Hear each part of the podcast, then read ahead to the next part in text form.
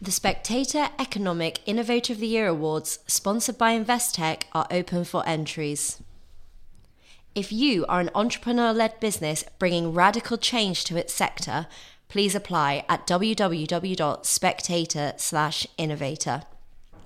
We are looking for entries all across the UK, and our closing date is the 4th of July.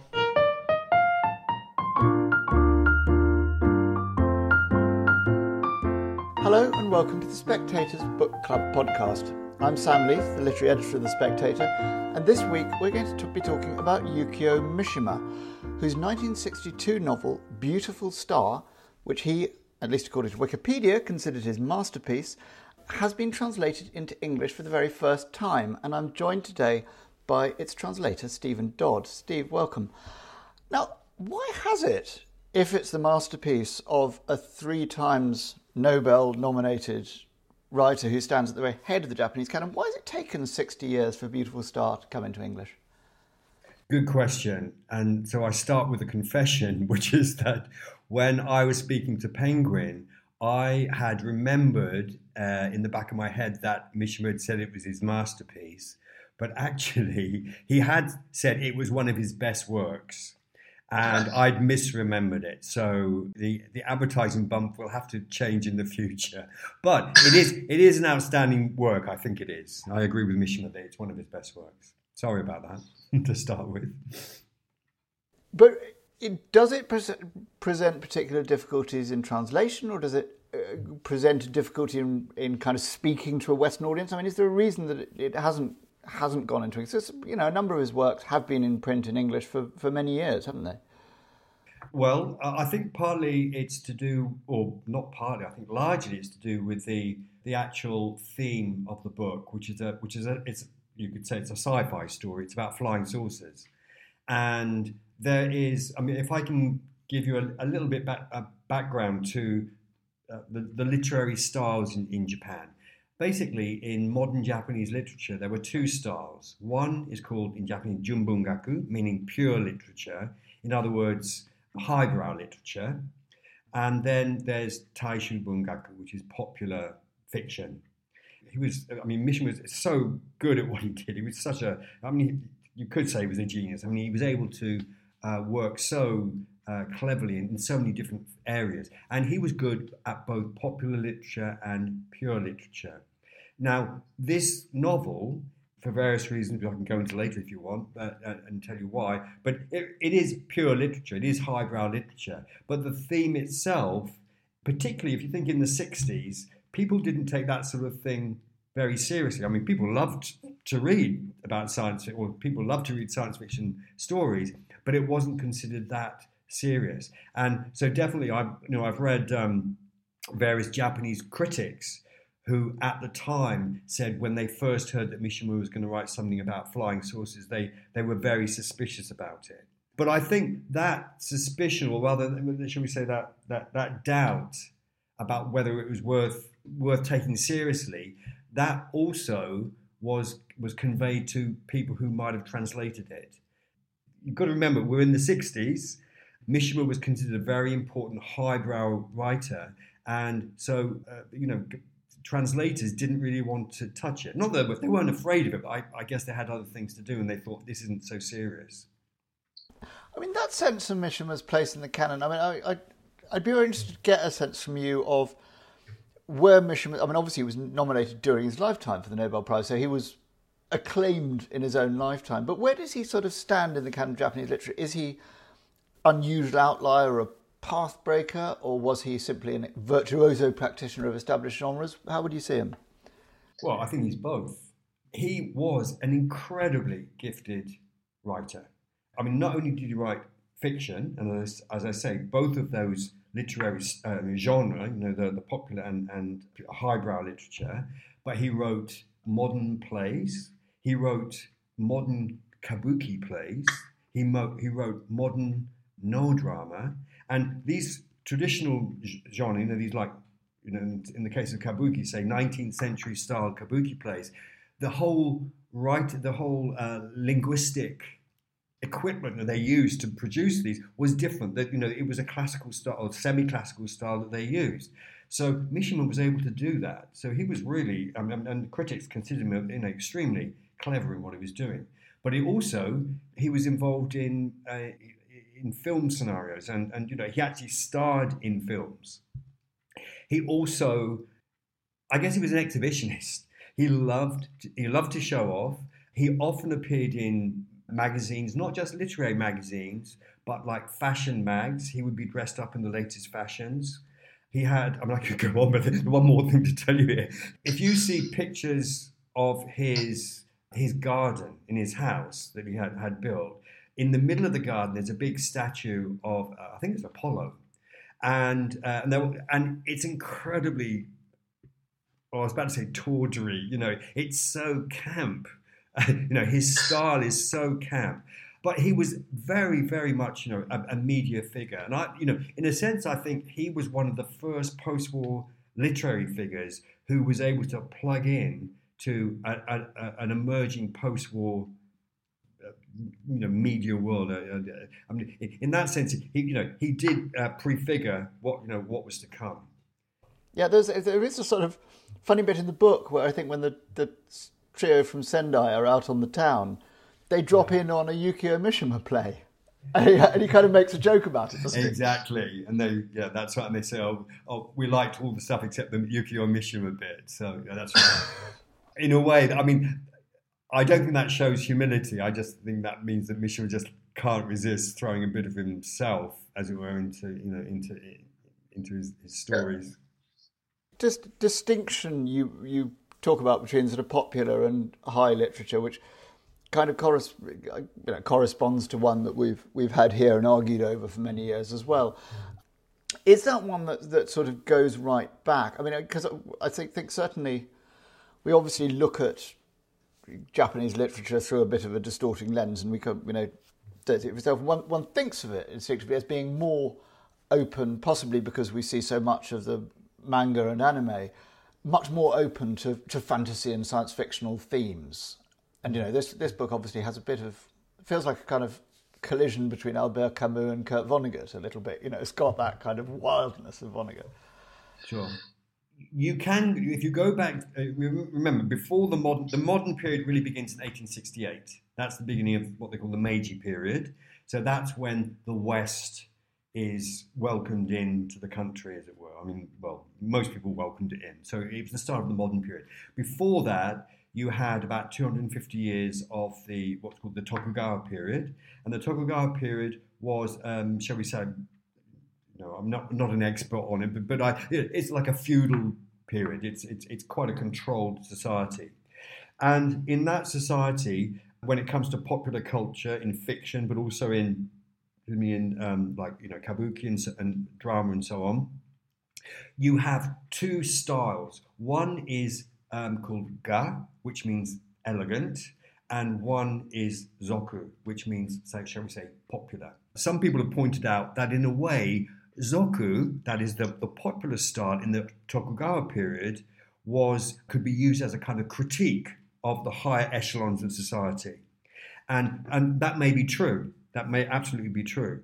But critics have pointed out that despite that, there was no doubt in that society that Ga was at the top and Zoku was at the bottom. And in a way, you could only understand the irony or the you know the critical side from Zoku if you understood the top side, uh, you know the the, the, the guy. And in a way, then it was always the property of the elite, if you see what I mean. Now, when we come into the, then we come into the really with this literature, the Mishima's coming out of, it's really from about the 1920s that popular fiction becomes huge because it's related to a huge explosion of education, of uh, publications, of mass media. I mean, the 1920s in, in Tokyo was like Berlin in the 20s. It's an amazing place.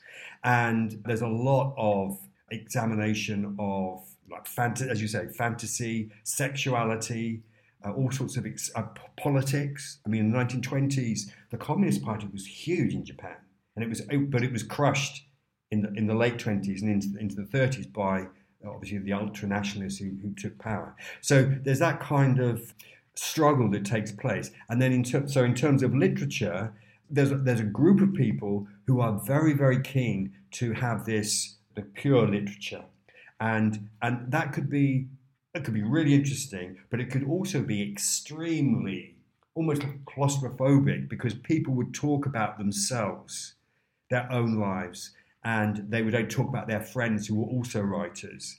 And so it was very much about people in the know. The, the pure literature appealed to a, the pure literature gang, if you like, or you know, the, the, group of people who would know that sort of thing. Whereas popular literature obviously appealed to a, a you know a greater number of people.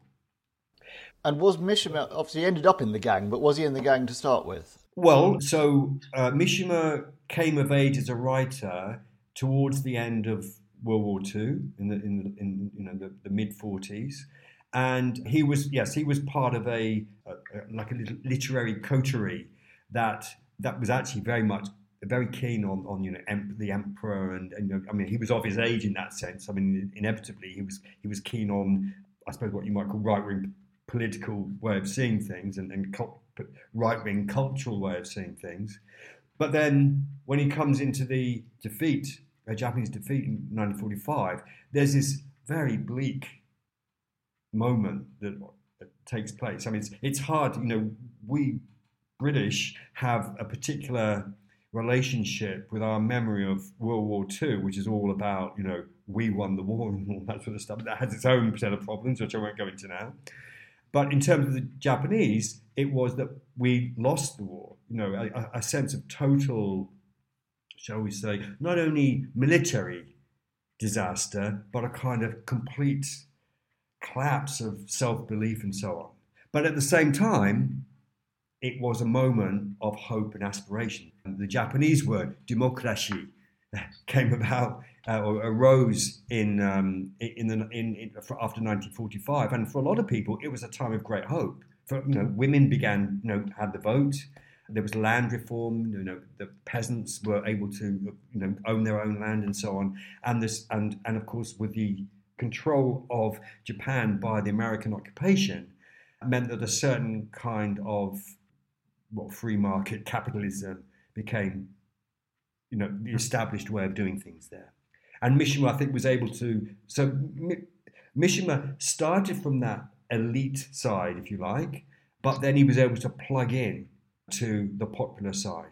One way you see that is in his practice as a writer, because he would always write at night time. He'd go out with friends, and then about half ten, he'd say, Right, I've got to go home. So he'd go home, and for the first two hours or so of the night, he would write a potboiler, a popular fiction, uh, fictional uh, novel, and then for the rest of the night, he'd go back to the serious stuff. Wow. And so, was this in his canon? Was it a sort of departure to be introducing science fictional themes? I mean, you said, you know, that at the time the critics were all a bit like not sure about Mishima doing flying saucers. What was he? What was he doing here? What what impelled him? Okay, uh, well, well, I can't really say much about the history of science fiction because that's uh, I'm actually in Japan now and, that, and I'm here for a year to do my research into that. So, so, I can't really give you a definitive answer there, but I can say that there was a lot of popular fiction, detective stories. I'm, I'm I know I mean I know there was a lot of, of science fiction stuff around, but I just I just can't give the real details of it. The reason Mishima is using this theme, well, I mean, that's a very broad question, and you know, everyone who reads this novel may have their own opinions about it. Well, one way of thinking about why he's why he's he's drawn to that theme is partly because, well, according to what I've read so far, so some critics have said that that, that Mishima told those critics that he believed in, in, in flying saucers. In the 60s, there was this whole, I think it's, it's very much to do with the Cold War you know, the idea of things coming through the sky, of things turning up, an anxiety about what's going to turn up. So, and this isn't just Japan, of course, this is all over the world, you know, in, in, in the West yeah. as well. There's Erich von Däniken, I think, published Chariots of the Gods in probably about 1962, I think. Exactly. And so, so, uh, so there's that anxiety that he's he's plugging into. The other thing, I mean, just as a as a technique, if you like, I think science fiction is a way of reflecting on ourselves from an ostensibly outside perspective. Well, that's very strong in this. yes, so, yeah. So it's like uh, you know, people get. To, I mean, that is aliens. If they are aliens, they get together and they discuss what what it means to be human. So in that sense, it allows Mishima to to you know to, to, to think about things in that way. I should say there is a. There, uh, I mean, at least to the reader, or maybe the Western reader, you know, for quite a lot of this book, it feels like an open question. And I don't know. I'm interested in whether you think Mish- Mishima intended to be open, whether these people are in the grip of a kind of colossal delusion, collective delusion, or whether they actually are. Because it, it begins with a very ordinary, respectable Japanese family, who, as we learn rather casually early on in the book, have become convinced that they are all alien beings from different planets. I mean, men are from Mars and one of the women is from Venus. But you're not quite sure are they being sent up or are they actually right? I mean, I think that's the heart of the novel, really. And of course, you know, I'm, I'm not, i know you, you know you write fiction as well. So the great thing about fiction is the truth that you find in fiction can rely upon ambiguity. That is, you know, uh, you know, it, it's not like someone's going to say in the novel you it describes going to this particular shop on this corner of the street, and someone looks it up and says, "Oh, actually, it's not on that street corner." Now, that may sound a ridiculous thing to say, but when it came to pure fiction, you know, people who wrote this pure fiction in the, from the 1920s, that's what people did they would, you know, someone would say, I got on a boat and went to some place, an island in Japan, and someone, uh, someone would look it up and say, oh, there were no boats at that time. So therefore it wasn't true, that story. but Mishima here is actually being extremely um, ambiguous. And I think that's what gives it its depth and its humanity and its spirit. I mean, for instance, that you know, there's that um, what for me one of the loveliest bits of the story actually is where you know there's someone called Takemiya, the young man who is it seems from Venus, and he arranges to meet uh, Akiko, the uh, the daughter, who's also from Venus, and um, and of course the parents are and and, and Takemiya invites her to Kanazawa where he lives and says, uh, you know, let's get together and, and we'll we'll we'll witness some flying saucers together. well, for anyone who's read that novel will laugh a bit because it was very ambiguous what actually happens, right? Yeah. But so so when Takemiya describes his first experience of knowing that he comes from Venus, of actually witnessing the landscape of Venus, he does it through Noh drama. And in other words, he goes back to a very classical trope, I suppose the word is, where um, Takemiya, it's his first time performing on the nose on the Noh stage. He's got one of those Noh masks on, which has have tiny slits for eyes, so it's almost impossible to see where you're walking. And he describes it, I think, in very beautiful detail, how gradually he sees light, almost like light at the end of the tunnel. And as he walks over the stage, it becomes clear to him that he is witnessing the exquisite poetic, aesthetically overwhelming landscape of Venus. And so that itself is ambiguous. There's, you know, you've got a very traditional thing, and then you've got the world of flying saucers and planets. But the other thing that you know you probably wouldn't pick up unless you know a bit about Japanese culture is that in Noh drama, the most common story in Noh drama is that you start with a monk who goes to a certain place and he hears that in this place there used to live hundreds of years ago there used to live a particular person say who was who was in love and who got who lost who, who was discarded by their lover. So he goes to that place he falls asleep and then the ghost of that dead person comes to him and then they talk. So he kind of it's almost like an exorcism if you like. And then the, the monk wakes up and everything you know, is it a dream? Is it reality? And so on. So you see what I'm saying? This this whole question: is it a dream? Is it a reality? In some ways, it's it's super modern, but at the same time, it's it's an evocation of of a, a very very fundamental question about reality. that well, actually is related to Buddhism. I think you know, um, you know, what's reality? Is this real, or is this is this just a, a, a passing image? And there's, I mean, the sort of heart of the second half of the book. Well, I hope I'm right in saying you might disagree.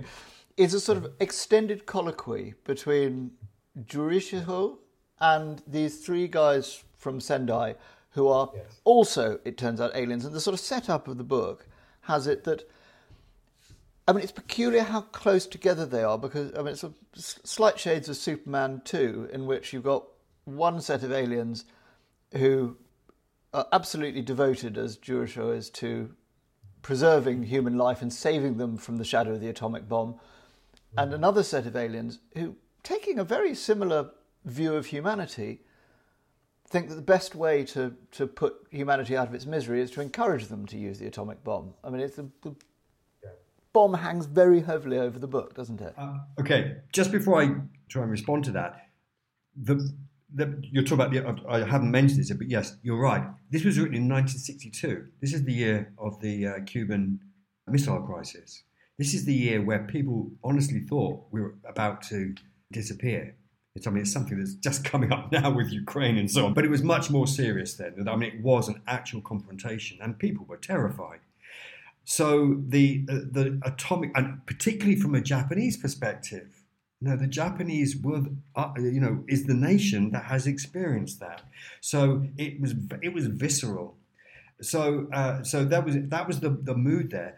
Now, for Mishima, he called this "Beautiful Star," the story, and uh, his novel, and. Um, uh, in some way, well, he uses this term throughout the book, and he's usually talking about the earth. There's a translation problem here because the, in Japanese, the word for star and planet kind of overlaps. It's, it, it's, it, they use the same word in, in different, in slightly different way.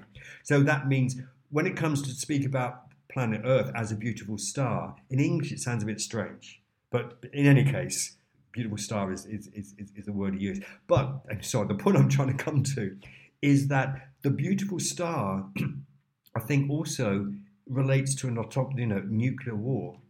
That and this is you know there's a perversity in Mishima that what is more beautiful than the flowering of every aspect of human power in the total annihilation through the brilliance of the light. It sounds like I'm getting carried away, but but I'm trying to you know no, it's it's it's absolutely there, isn't it? I think in your translation that almost the most impassioned part of that argument yeah. is that is that one in which I can't remember his name, the baddie, if if baddie is. I should know. I should know. Anyway, and, he, and he sort of says the flowering of the world's attachment to things, yes.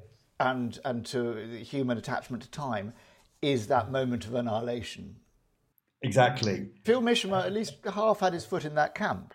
Well, Good point. Half and half. And the other thing, to, although I'm always loath to go too much into detail of, of Mishima's, um, you know, his, what happened in his life, as you know, he ended up killing himself. And and so for Mishima, there's always this question of what's the value of life. You know, uh, to what extent should we engage with life? Uh, what's the value of death? How does it come together? So I think in this book, I mean, this is actually eight years before he killed himself, but in this book, he is he's talking quite. I wouldn't say quite openly. I don't mean openly, but um, he's open to the eye to the possibilities on both sides about whether human beings are right or wrong. I mean, as a novelist, and I'm not a novelist, so you, you can put me right, mean, correct me if I'm if I'm wrong. But I would I would imagine that that a good novelist has to be able to get into the head of people or ideas that you may vehemently disagree with, but you can't. You know, if you're a good novelist, you don't talk about things you think are repulsive and evil just to show they're repulsive and evil. You've got to really make it convincing. So I think in the case of uh, Mishima, he's the beautiful star, or, or rather, sorry, the, the, discussion between these two groups. I think you know the good, the good aliens and the bad aliens, if you like, is is really to yeah to to seriously start thinking. Well, uh, to what extent can we properly or, or rightly exist in, in, in, the universe? Do, do we have a right to exist? And there's a sort of streak of, I mean, vividly expressed misanthropy, I think, in in some of these villains as well. That there is. Mishima often says things which are shocking, and they're designed to shock. I mean, for instance, you know, I can't even remember. I think I, I read a short story by his recently, and it was about the main character. Oh, oh I know what it was. It was um, actually um, Temple of the Golden Pavilion, uh, Kinkakuji, and it's about a monk a, a young, he's an acolyte. It's based on a true story. In the in the fifties, an acolyte in a temple here in Kyoto, where I am at the moment, he burnt down the Golden Temple, which was about 400 years old, beautiful gold covered temple. He burnt it down. So Mishima used that story and kind of made up his own story about why he did it. Anyway, that's a, a long story which I won't go into. But this monk has uh, his mother comes to see him and uh, and she's very upset before he burns the temple down. But she, but he's become a kind of delinquent, and the mother starts. Uh, she bursts into tears in front of him.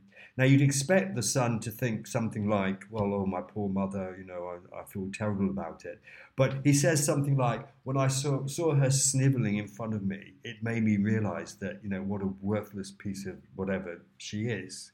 That sort of thing. Now he uses that kind of language all the time well, I'm not exactly sure why, but. Um, is that in violation of particular of particular cultural Japanese? I mean, it's in violation of Western decorums as well. But I mean, are there there particular taboos he's tilting at that are? Yes, uh, but then I mean, to actually to go back to the highbrow style that, that emerged in the early 20th century, a lot of those writers they they would often portray themselves in a very bad light. They'd be alcoholics, or they they the male writers would be wife beaters, or they they describe their children as as you know grotesque little animals or things like that. Really quite shocking things. And the reason they did that was to demonstrate that they were being truthful. You know, if, if you show, if you were willing to expose yourself as a really awful person, what better way than uh, uh, uh to to demonstrate that you you you're authentic? So there's something of that going on there with Mishima. But I think with Mishima also, it's a way of it's a way of protecting himself. Um, uh, I mean, it, it, relates to how he grew up, his life. So, um, so growing up, you know, obviously he had a mother and father, and but the grandparents also lived in the same house. It was a three generational family, a traditional Japanese three generational family at that time. And the grandmother was extremely controlling. And within a month or so of the child being born, the grandmother had basically commandeered the child and she reared Mishima in her own home. She didn't let the mother look after her, look after him. And, and Mishima uh, was not allowed to go out and play, wasn't allowed to play boys' games because uh, because he might get hurt because uh, the, the, grandmother thought he was frail. So he lived a very protected life, and then uh, and also he, he, you know he was homosexual.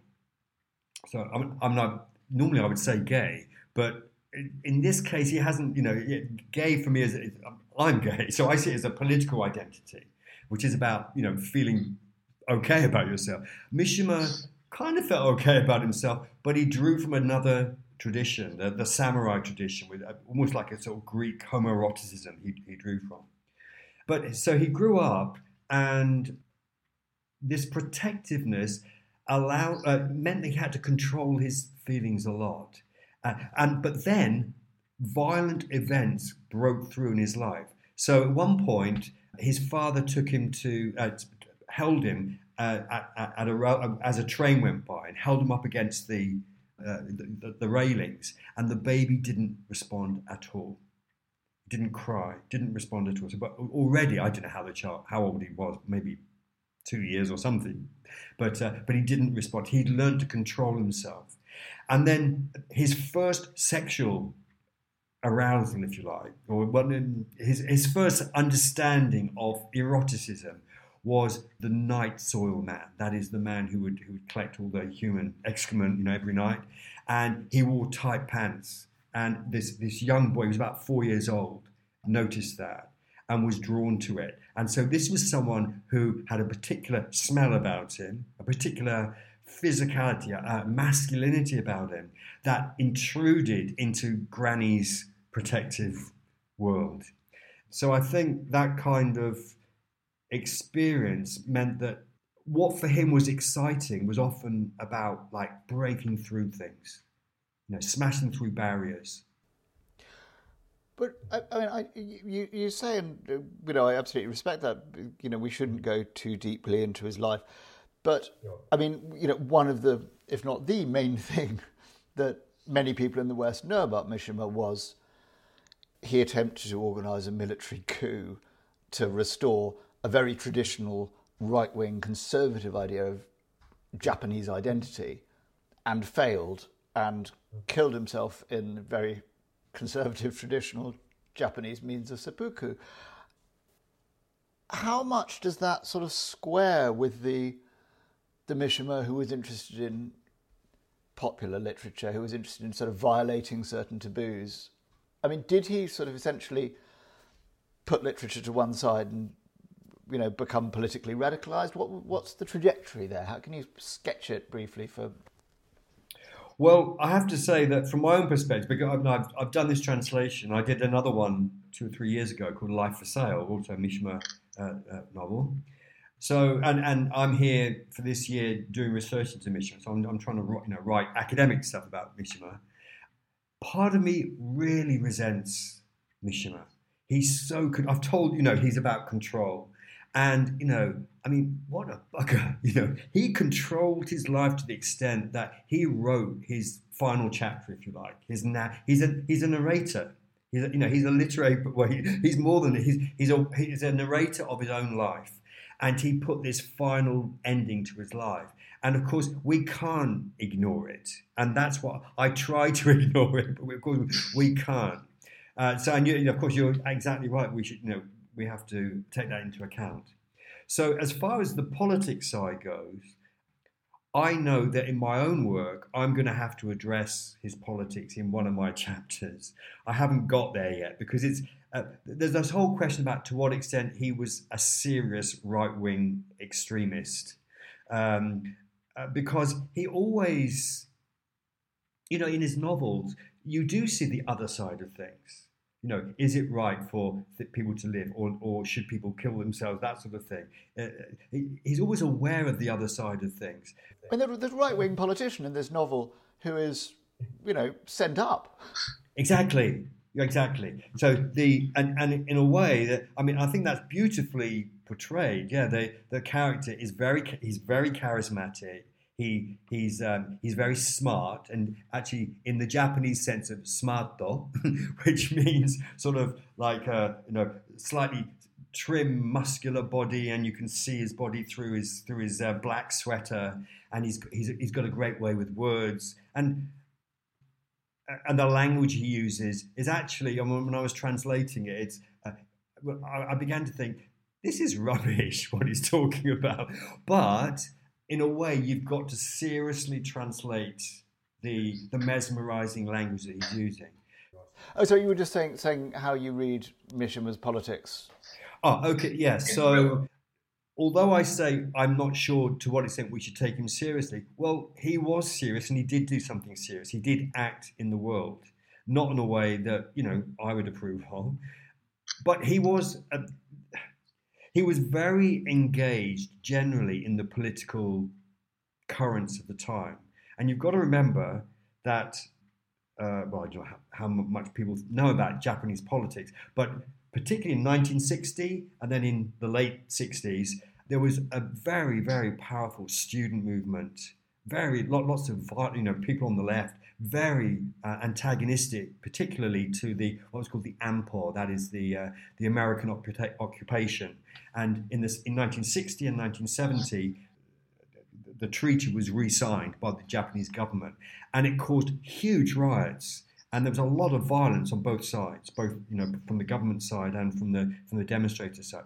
Now Mishima, in I think it was in 1969, went to Tokyo University, which is the most elite university in Japan, and actually quite bravely uh, when it was being occupied by the by the leftist students, and he went to meet them, and he said to them, "I respect you. In fact, I love your energy.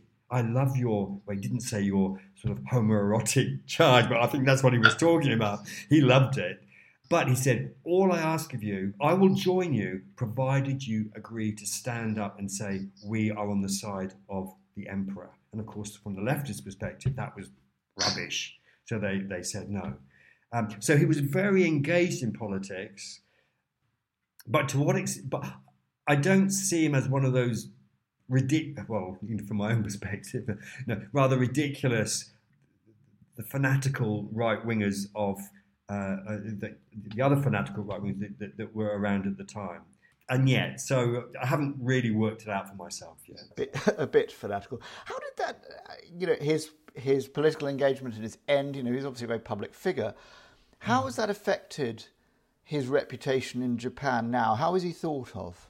Hugely.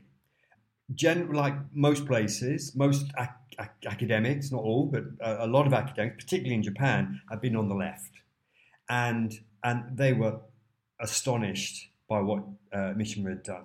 Uh, well, actually, it wasn't just the academics, but it was that you know the whole population was absolutely astonished that he actually committed uh, seppuku, uh, because already for uh, over a hundred years, or you know, that was an anachronism. I mean, no one did that. That was very rarely. There are exceptions, but very rarely. So um, people were utterly shocked. As far as his critical reputation goes, it I mean it really uh, damaged him, and a lot of uh, literary critics, you know, uh, or you know, literary uh, scholars wouldn't touch him with a barge pole. And I understand why. I mean, I think you know it was just too shocking. It was just too much to deal with, and in a sense, I, as a foreigner, who you know spend a long long time you know, looking at Japan, Japanese literature. It may be, hopefully, that as a foreigner, I can kind of step in and uh, no, I'm not the first person, but you know, one of the people who can step in and, and try and revisit him and reconsider him. But having said that, in the last uh, decade or so, Mishima is definitely uh, there's more interest in him. It's only uh, where are we? Well, like two years ago, it was the 50th anniversary of his suicide, and there was a, a, a kind of a mini a Mishima boom in in Japan. Uh, you know, in fact, I was here two or three years ago, and I went to uh, one of the big bookshops in Tokyo, and I went up to the literature department, and there was a, a desk with all, uh, you know, a table with with all the Mishima books laid out. So there was obviously that he was a kind of uh, something to, to to to focus on in that time. Well, Yukio Mishima's Beautiful Star, translated by Stephen Dodd, is out now from Penguin Classics. Stephen, thank you very much indeed for your time.